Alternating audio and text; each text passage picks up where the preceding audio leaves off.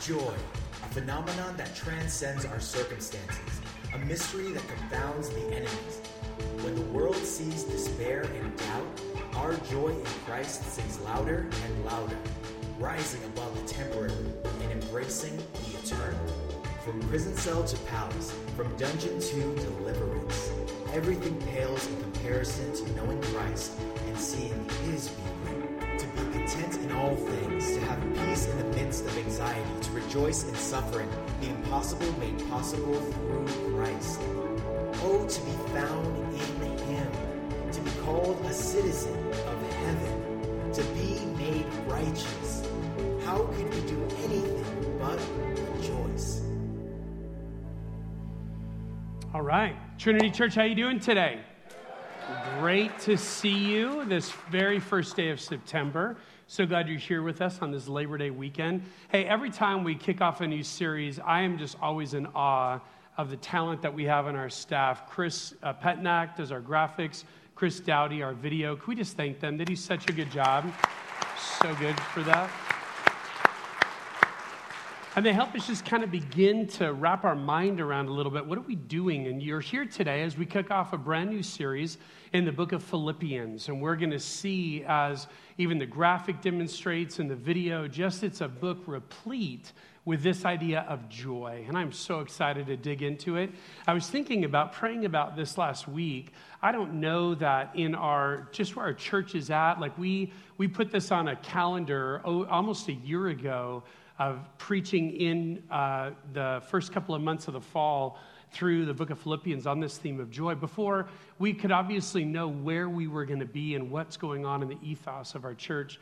But I just feel like this book couldn't be better timed. And I'm so excited for it and excited to dive into it with you today. So, a couple things going on. I want to welcome you here in the worship center. For those of you watching online, we want to welcome you. And for those of you out in the pavilion, grateful that you're here today. I hope you're not sweating too much uh, but it's a, it's a good day. Uh, what I want you to do, if you have your Trinity this week, you have some notes that look like these. If you want to get those out, if you have a Bible today, you can open that up to Philippians chapter 1. Philippians is in that group. It goes Romans, 1st and 2nd Corinthians, Galatians, Ephesians, Philippians, Colossians. So in the back half of your Bible, find your way there to chapter 1. You'll note, by the way, as you get out your, um, your message notes for today, this will help you track with us, but you'll note they're a little bit thicker. Over the summer, it's just been the one half page, but now there's the information for our home groups as well. A lot of our home groups are starting back up this week with a brand new series. Others might start next, but the point is, those notes are there for you to kind of guide your discussion have a great conversation this week is our, our hope and our prayer for your time. So we're excited. A lot of things going on like that at Trinity right now as we just kind of, we really are, a lot of our ministry programs operate a lot like a school year. So as the school year is kind of getting traction, so we are jumping in as well. Before we get into it, I wanted to share with you, I was thinking about, I have had the last couple of weeks my lawn billboard here to show you. Most of those are all out. I've seen them around town, so thank you for putting those up in your yards. We want to give you another way, though, not just necessarily just through the physical address that you have, but even the social footprint that you leave about ways to be sharing what Trinity Church is doing. Take a look at this screen. We have a brand new link to our, our webpage uh, called trinityonline.org slash share. And what we've done is we're just creating the graphics that you see, both that have been promoting the 530 service as well as our new series on Rejoice. We're just going to make those available to you on that page where you'll just click, drag it to your desktop, drag it to a saved image on your phone, and then you'll be able to share those rather than just waiting for when Trinity Churches Facebook and Instagram page does those. They're just available for you to do at any point that you want to. And here's why we love that. We believe that you have influence in your relationships and whether that be your front yard, remember that's why we did those signs was not just that people driving by would see them, but it begins a conversation with your neighbors. So, in the same way, the people that follow you on social media will be able to see hey, these are things I'm excited about, what God's doing at our church and what He's doing in my life, and just ways for you you to share those and communicate those. So that's, that page is available to you. You can share those on Instagram and Facebook. And we just want to make those things that you can use to continue to be a person of influence.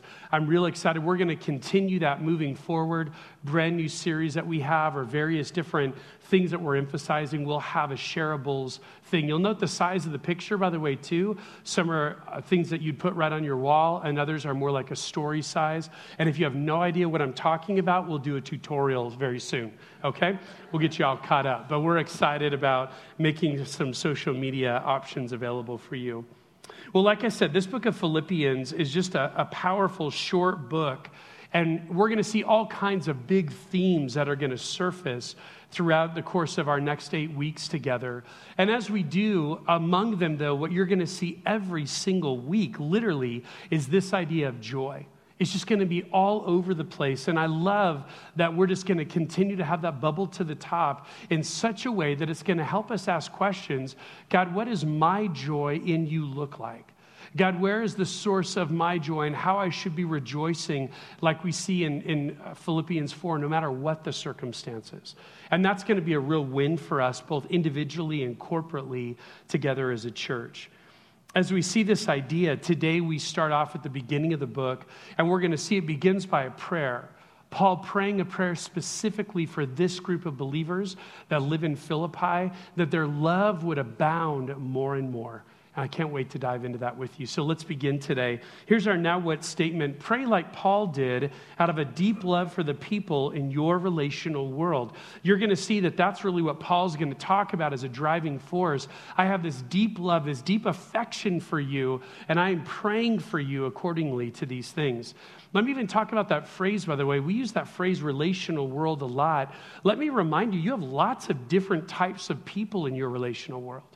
You have some people in your world who love Jesus. And what I want to encourage you to do as you think about this kind of application this week is to be praying prayers like this Philippians 1 prayer for the people in your world who love Jesus and that you would pray that their love would abound more and more. There's other people in your relational world who don't love Jesus yet. And this is still a great prayer to be praying for them as God continues to open up your heart, soften your heart with a love for them, and the fact that this would one day be a prayer that they themselves would want to pray. God, would you do a work in me that I might want to love you and love people more? So, on both fronts, this message today, this prayer today, has great application for the people in your world. Let's dive in. Number one in your notes Jesus is the common bond for his people. Jesus is the common bond for his people. We're in Philippians 1, verse 1. It says, Paul and Timothy, servants of Christ Jesus, to all God's holy people in Christ Jesus at Philippi, together with the overseers and the deacons, grace and peace to you from God our Father and the Lord Jesus Christ as you have maybe read some of Paul's letters, you'll note that this is a relatively typical greeting. This is very similar to how you, the prayer might begin or the greeting might begin in Ephesians or in Galatians. Galatians is a little bit different, but Colossians as well. And so within this, as this kind of unpacks, this is very typical. But what I want you to see, see the incredible presence of Jesus in all three of these phrases. Look back at those first couple of verses. Paul identifies himself and Timothy as Christ, Jesus' servants. That word Christ, by the way, is an important word. It's the Greek translation of basically the Jewish word Messiah. So every time that we see the word Christ in the New Testament, Paul is making a connection to the fact that Jesus is the long awaited Messiah that was promised to Israel but came, praise God, for the whole world. So that's what that word means. So he begins by saying, Timothy and I, the reason that we're connected to you is through Jesus because we're his fellow servants. Look at the next phrase. The people of God and the leaders within the church are such those elders and or uh, overseers and deacons because they are in Christ Jesus. That creates this common bond that they have with one another. And then his greeting, grace and peace, is extended to them because it flows from the Lord Christ Jesus. Now, that word Lord is also a really important word, and we're going to see, especially in the book of Philippians why it's important that Paul uses it. But you have to understand a little bit. We use it today in, in a very Bible way, a spiritual way, and that's great because it, it should be. But especially in the first century, it had a lot more significance.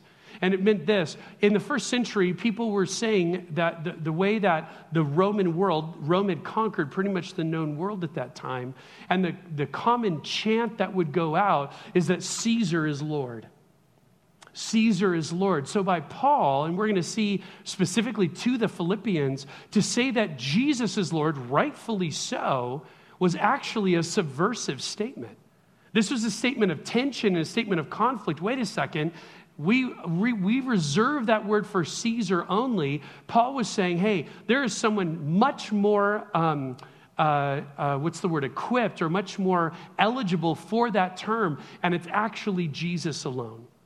Jesus, the Lord Jesus Christ. So that title means one who, rightly so, is in this incredible role of authority, but was wrongly ascribed to the Roman Caesars, and now Paul makes it appropriately ascribed to Jesus. So we're going to see, especially the Philippian church, why that was such a powerful word that he would choose to use.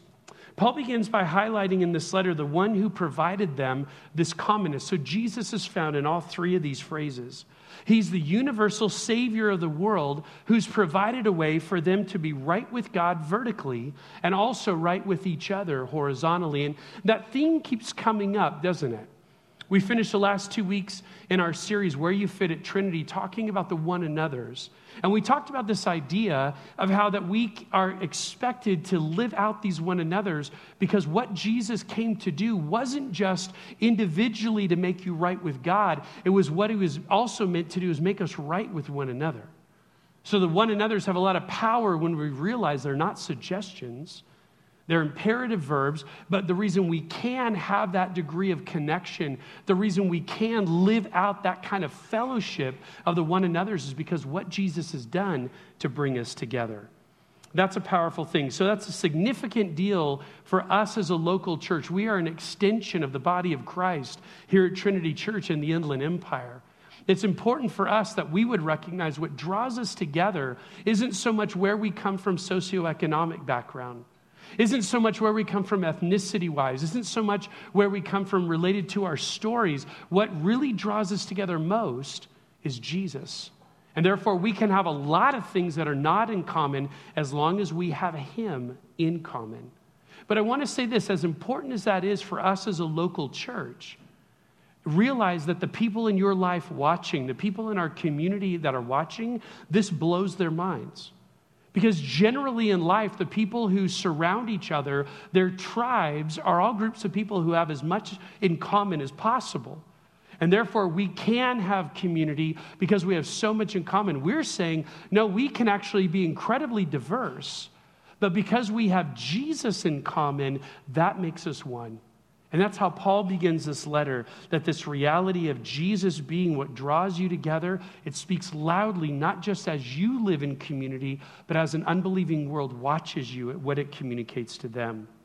Now, as diverse as our aspects may be at Trinity Church, that yet we still are able to come together and be one because of Jesus, I want you to see that to the Philippian church, the reasons that could have divided them were even more extreme. So let me give you a little bit of historical background. Take a look at this map. You'll see where Philippi was in the ancient world. Notice Italy to the left, so that's, you know, and Rome is around the corner from there.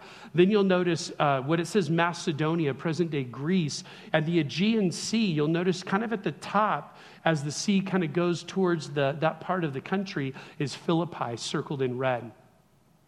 So that's where Philippi was. What I want you to hear today, though, what's really important and to lay a groundwork for the rest of the book, is that Philippi was a part of the conquered world of Rome, but even more so, it was a Roman colony meaning it was more Romanized than most parts of the world that weren't in Italy. This was a big deal. When we look at this and as we talk through stuff, and if I say today that Philippi was a Roman colony, you're like, well, that's great. I don't know what that means.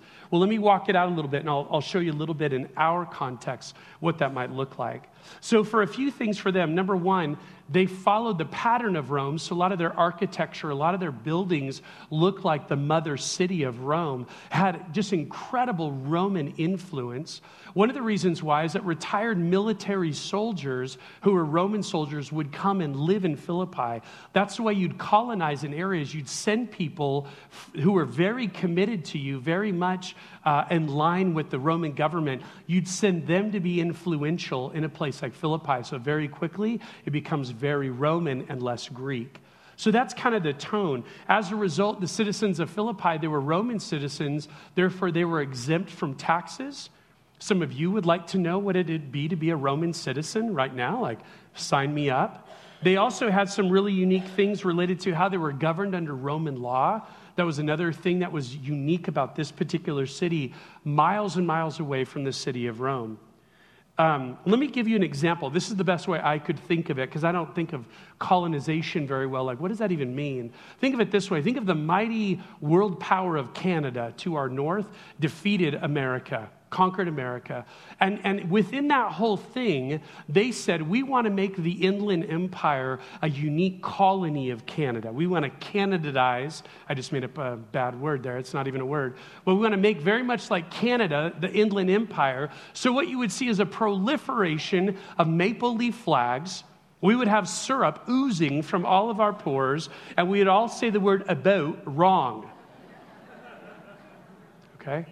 That, so we, we would look very Canadian more than other parts of the conquered area. That's what Philippi was. It was a Romanized area, much more, um, so much, much more um, in this demographic than other parts, even near them in other areas of, of Greece. So catch that. That's a really important thing as we walk through this passage. So, another thing that was true about Philippi, they had impressive altars and temples that were dedicated to the emperor and to the emperor's family members. So, watch this. We said a minute ago that people would say Caesar is Lord. What there was was basically a cult of emperor worship. The emperor was this unique, God ordained um, being that would speak for God to the people. So, as a result, there was emperor worship. So, we just said a minute ago, Jesus is introduced as the Lord not Caesar, the Lord Jesus Christ.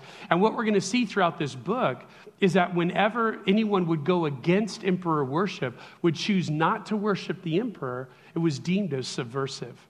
So, this is now a big deal. Jesus' worship is actually something that's forbidden in the city of Philippi. Therefore, how does a church take root and grow? Well, we're going to see it's because the power of God at work in people's lives. Acts 16 is the place in our New Testament where you get the narrative of, of what happens when Paul plants a church in the city of Philippi. And you'll notice even some of these things. It, it begins by saying that Philippi was a Roman colony. So even uh, Luke, who's writing the book of Acts, makes a point of saying not just conquered by Rome, but a unique Romanized area.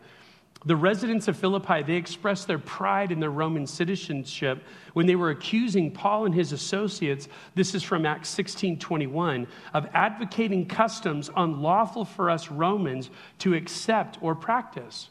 You and I have read that maybe before in Acts 16 and read right over the top of it, like, oh, okay, it was like not good to follow Jesus, but I don't really know why. Now we know why. Because the tone, the, the expectation in the law was that you would, if there was any religious belief at all, it would be towards the emperor, not towards some Jewish rabbi named Jesus. Later on, it was in this same passage when Paul and Silas appeal to their Roman citizenship. If you remember, they were beaten, and they said, Is this how you treat card carrying Roman citizens? And all of a sudden, that shut that whole thing down. So, this idea of Roman law and emperor worship is a big deal as it surfaces in what we even know about the church at Philippi. Here were some of the first members of the church in Philippi. We read about Lydia, a God fearing Gentile businesswoman. Her and her family come to Christ first. And then we read about the Roman jailer, right? You know him as the Philippian jailer. This earthquake happens. He's freaking out. All the people under his watch have left. But Paul is there and he's saying, We haven't gone anywhere. Don't do anything to yourself. And that jailer and his family get baptized the next day. And then potentially the slave girl that Paul casts the demons out of. So when you hear about this eclectic group of people, a businesswoman, a jailer, and a slave girl, you're thinking that isn't really the upper crust of society that we want to go target to start a church. Now, I'm not saying anyone thinks that way, but the point is we would kind of go, wow, it's going to be hard for a church to grow with that as its founding members. But again, what we see is this power of God of what he was doing in people's lives that created great transformation. So it's a little bit of the historical narrative. Let's move on. Number two in your notes thankfulness and joy flow from the deep affection we're to have for one another. Thankfulness and joy flow from the deep affection we're to have for each other. We're continuing Philippians 1 3. Paul writes, I thank my God every time I remember you. In all my prayers for all of you, I always pray with joy because of your partnership in the gospel from the first day until now. Being confident of this, that he who began a good work in you will carry it on to completion until the day of Christ Jesus. It is right for me to feel this way about all of you, since I have you in my heart. And whether I am in chains or defending and confirming the gospel, all of you share in God's grace with me. God can testify how I long for all of you with the affection of Jesus Christ. I told you that I feel like this book is just so right for the season that we're in at Trinity. And, and here's one of the reasons why. This book just drips with encouragement, it drips with thankfulness, it drips with joy related to the idea of how we feel towards others in the body of Christ. And I just am so excited to dive into this and really grow and develop that, not only in my own heart, but my hope is for all of us over these next eight or nine weeks to develop that sense of just kind of, God, what are you doing? And how can I recognize how deeply connected I am to these other people because we have you in common? I love it. One commentator summed up the book of Philippians like this He said, From beginning to end, this letter needs to be read as a thank you from Paul to the Philippian believers. And that's really kind of what the tone is all the way through. I love this first phrase. Look at the power of it. I thank my God every time I remember you. I want to ask you this question, honest question today. Is there anyone in your life that the very thought of them only and always elicits thanks? Hmm. Your parents? Eh, sometimes. Your kids? Maybe less. uh, your spouse? Hopefully, but eh uh, boyfriend, girlfriend, extended family, longtime friends. Here's my point is that that is a rare thing, if ever, that every single time I think of this person, I explode in gratitude and thankfulness. I'm going to put this out. I think that if you would say, no, Todd, there really is someone, I'll, I'll, I'll buy that. I'm not going to push back and say that can't be, but I'm going to suggest they live in Idaho and you see them twice a year. It's kind of like the idea of them you're always thankful for, but then you start doing life and you're like, eh, not that one either. And, and here's my point. This is what I really love, though. Look at how a commentator wrote this that I think actually, I'm not trying to be facetious because I think that we can and should develop a posture where we do think only thoughts of thanks. Look what he said. He said, Only in prayer to God can there be this consistent gratitude for prayer with a Godward perspective focuses on God's gracious work in human lives, watch this, no matter how fallen and needy. That's really powerful. When I read that commentator, I look at that comment and I go, you know, that's right. If I would actually have a Godward perspective that takes into account all of who this person is, like it's not at all minimizing the fallenness and neediness, but it's saying, but God, you are the one who has redeemed them. God, you are the one transforming them. I can look at them, think upon them with thankfulness. I thought that's a really good, that's good looking in the mirror, going, yeah, I need to grow in that. See his thankfulness for them, his consistent intercession, his prayers how, they, how he prays with them. And you saw that phrase, with joy. Here's what we're going to see throughout the course of this book the word joy or rejoice shows up 14 times. I did a little bit of math, and this book is very short, just four chapters long. I did some math this week. That means, on average, the word joy shows up every seven and a half verses. There is no book of the Bible that has that concentration of the idea of joy like this book of Philippians does. That's why we wanted to make a big deal about it for even in the way that we promote it. For instance, some of you, you saw this, you're looking at the banners or on the back wall, and you're like, oh, it's really cool. And it's just right now that it's clicking. We didn't spell the word rejoice right. You're like, oh, that, oh. Yeah, and then for uh, English majors, you've been mad all morning. I go to church and they can't even spell. Okay? But, but here's why. We love, we just wanted to center that idea that joy is at the center of this book. It's, it's threaded literally every single week in this series. We're going to see the word at least once, joy, surface to the top. That's how thick it is throughout this book. So we wanted to make much of what we believe the Apostle Paul is making much of. And, and so, as we do that, one of the things that's important, and I find this all the time, I can just start talking like when I'm in a conversation with people, and I can start talking using a word or a phrase, assuming everyone means, thinks that phrase or word means what I think it means. So let's not make that assumption today. Let's go back and say, biblically speaking, what does this idea mean? Well, let's actually begin with what Webster says, meaning, what does our common culture think joy is defined as? And this is, if you look it up, you'll find something like this a feeling of great pleasure and happiness. A feeling of great pleasure and happiness. And I'm going to suggest, as we look at a definition for joy today, that joy should engage your emotions. So, feeling should be a part, a real part of what it means to be joyful.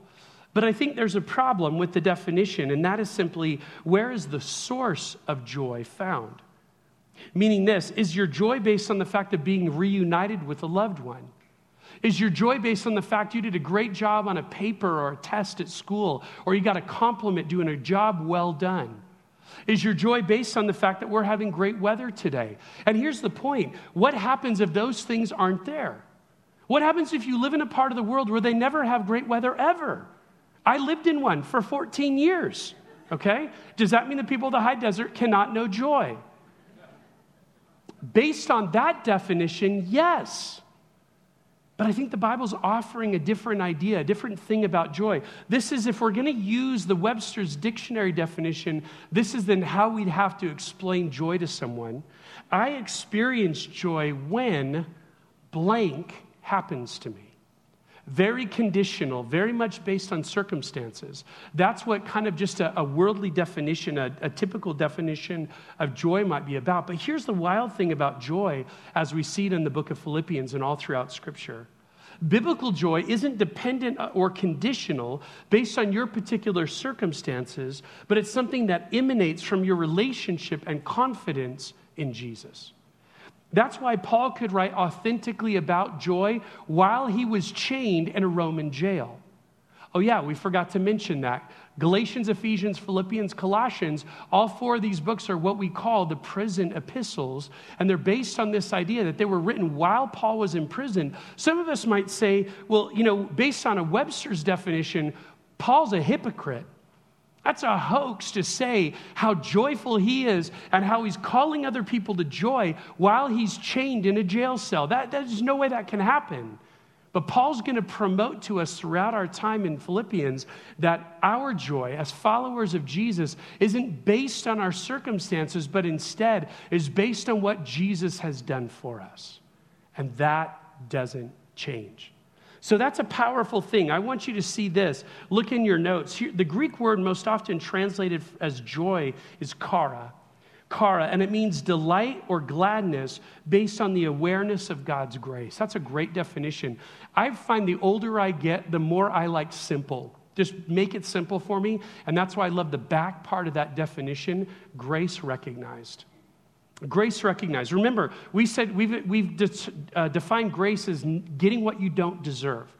So, a great thing like didn't do anything to deserve it or earn it, but good things, blessings have come to you. So, if we can say that joy is grace recognized, here's what we're saying God, you have been good to me. I have piles of rocks, altars that indicate and mark your faithfulness and goodness to me. God, you are good to me today because of the ways that your grace is just flowing over my life. And I see you. I see what you've done for me. I see what you're doing in me. And God, your grace is going to continue to be good. I want to keep recognizing it as I look forward, not just to tomorrow, but towards eternity.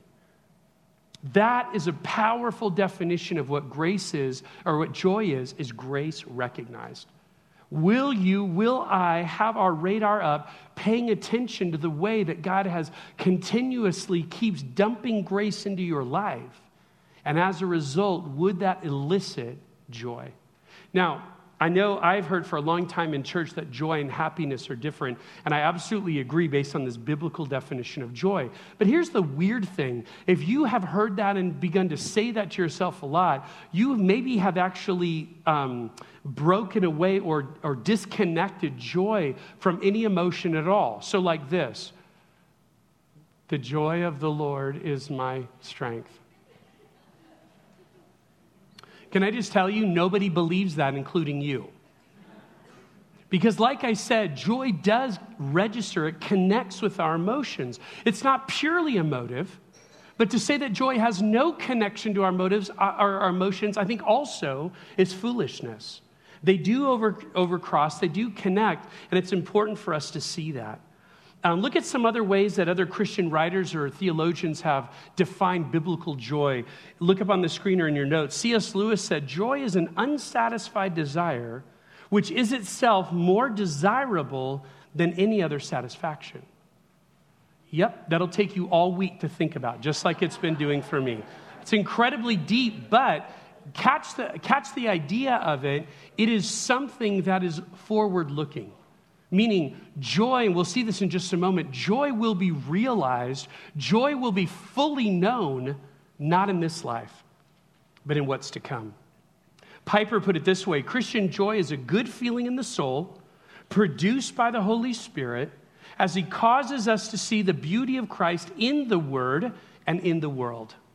Great definition. Hard to memorize, but there's a lot there. But that is a really good overview, I think, of biblical joy, and it encompasses all those realities. And I love the way Matthew Henry, a commentator, put it this way joy is a constant delight in God.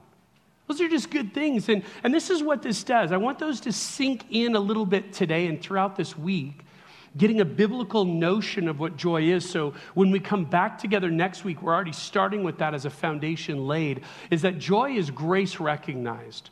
Joy is a consistent delight in the goodness of God. Joy is something that I can know, but it's not going to be realized until I'm with Jesus. Those are all parts of this reality. But can I say this? That being the case, I've been studying for the last week and a half getting ready for today, but I got to tell you, I had to stare in the mirror kind of hard. And I'm going to put out something that's going to be a bit convicting for you because I'm going to quote you. But just know when I do, I'm also quoting me. I have said on numerous occasions, such and such is stealing my joy. It might be a circumstance, a situation, could even be a person. But I've said this is, this is this experience is stealing my joy. And the fascinating thing is I've had to do the work and think and process this week. That's just not a biblically consistent statement for the follower of Jesus. Those things might be challenging, those things might be really causing a lot of pressure and challenge and angst, but if my joy is found in what Jesus has already done for me, who can take that away? Nobody. So look in your notes. This is maybe a way to say it as we start this series off together. If joy is based on something that can't be taken away from you, grace that's been demonstrated to you through Jesus, then how can you say that some situation or person is stealing your joy? Again, I don't mean it just like, hey, here's your thing. I've said this before and I was convicted this week. God, I, I got to see joy through the right lens. I have not, if I'm saying that statement, I'm not saying it in a biblically consistent way. That's why I even love you. You look on the banners, you'll see the tagline for our series a Jesus perspective for everyday life. I really think that's what the essence of joy is. I keep in the front of my mind what Jesus has done for me, who Jesus is today, and what he's going to do for me in the future. And I realize that alone is reason to elicit joy in my life. Briefly, let's look at the reason why he has joy when he prays for them. He says, Because of your partnership in the gospel from the first day until now. That word partnership is actually a very familiar word here at Trinity. It's the word koinonia. Koinonia, let's give it a definition. It basically means it's defined as involving mutual interests and sharing. Involving mutual interests and sharing. And so here's what Paul is saying we've already talked about we have a common bond. His name is Jesus. And no matter what our diversity, we find unity because of him. But then he also goes on to say that this idea that they have been not just having a mutual connection, but even more, you have been my partners. We've been in this together. When I came to Philippi and I got to share the great news of Jesus with you, not only did you respond to it, but even since I've been away from you, you've continued to meet my needs. We're going to read about this in chapter 2. They had sent a financial gift to him through one of their own members of their congregation so they could continue to be partners with him, not just initially, but even now today as the gospel was going to the uttermost ends of the earth. That's what that partnership is based on. It was tangible as much as it was something uh, relational, and that's important for us to know. Look at these great words of confidence that Paul shares with them about the outcome of the gospel in their lives. Let's put this verse back up again. It's one that for many of us is well known. Let's read this aloud Philippians 1 6. Being confident of this, that he who began a good work in you will carry it on to completion until the day of Christ Jesus.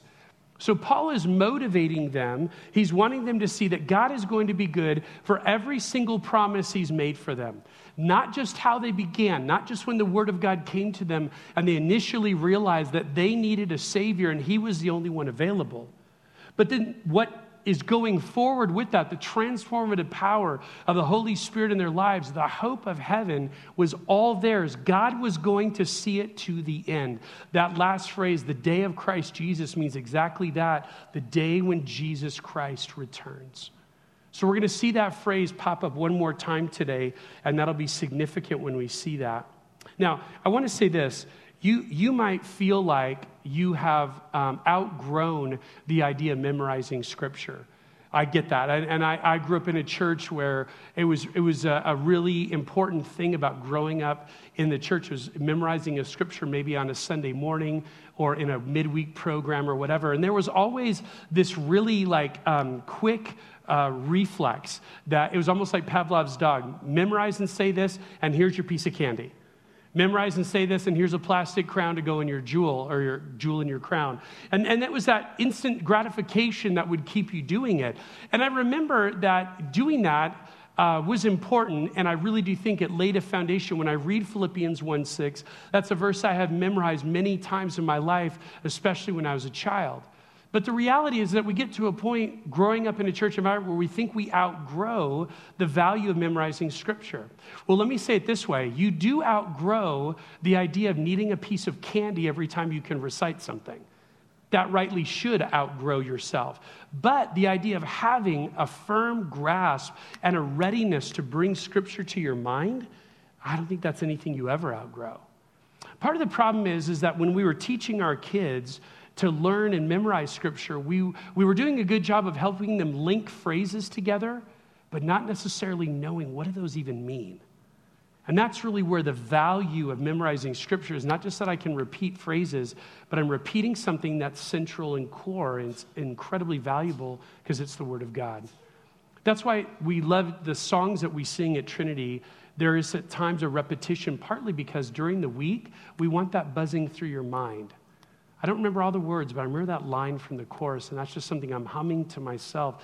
That's a good thing to have the Word of God there in us. Now, that's not the Word of God, it's a worship song, even better when it's actually Scripture that I can pull and bring to my mind. This last week, I remember a song from Romans chapter 8 when I was a youth pastor. It literally just put that phrase, for I am convinced that nothing can separate us from the love of God. I just put it to, work, to music.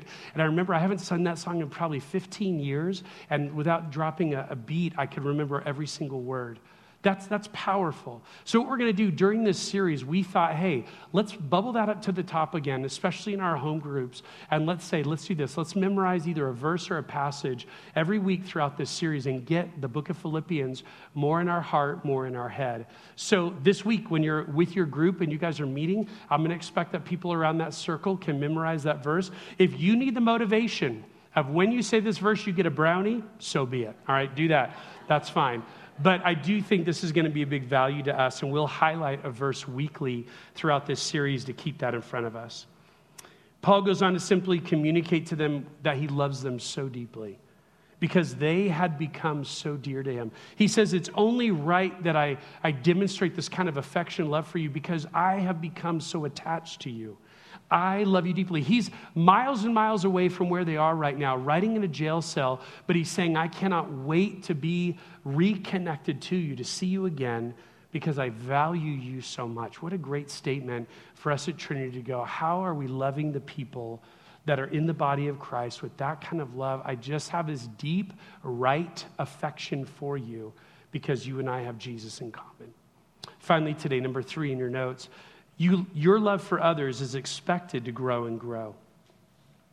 Your love for each other is expected to grow and grow. Philippians 1 9, and this is my prayer. We finally get to it. This is my prayer that your love may abound more and more in knowledge and depth of insight, so that you may be able to discern what is best and may be pure and blameless for the day of Christ, filled with the fruit of righteousness that comes through Jesus Christ to the glory and praise of God. Now, look, look at this while this is up here. One thing that will help you in the commentary work that I did this week, this might be helpful. And this is my prayer that your love for each other, for one another, may abound more and more. If we don't know what this love relates to, it can mean lots of things. Maybe a love for God, maybe a love for our culture, our community, but it's actually talking about this agape word is translated that idea. Here's what Paul's saying I have this deep affection for you. I'm praying that you'll have the same kind of deep affection for one another that your love would abound more and more the way that you love one another. Now, he's not saying, I don't care about your love for God, but this prayer in particular, I'm praying that your love for one another would abound more and more, that you would grow in this and it would be ever increasing. That's huge. That's a powerful thing to go. This is what the Apostle Paul was praying for the Philippian church, and the bigger application this is what God wants for us that our love would abound more and more towards one another. Look at how that love is going to grow or abound is through knowledge and through depth of insight. And I want you to live in this tension for a little bit. Live in the tension. On the one hand, Paul says, I want your love to abound, and he doesn't just leave it that vague. Like, oh, it's a happy feeling. I just love for that to happen to you. No, he tells them how. Your love for one another will abound through knowledge your knowledge of God, your knowledge of what He expects of you towards other people, and your depth of insight of knowing the people you're doing life with, knowing their stories, knowing their backgrounds. That's how love abounds more and more. So, on the one hand, knowledge and depth of insight were huge to see that love grow. But then flip it to the other side. Don't also hear Paul saying, My prayer is that your knowledge and depth of insight grow. Those two things are subservient to my prayer is that your love would abound. What does he write to the Corinthians? Knowledge puffs up, but love builds up.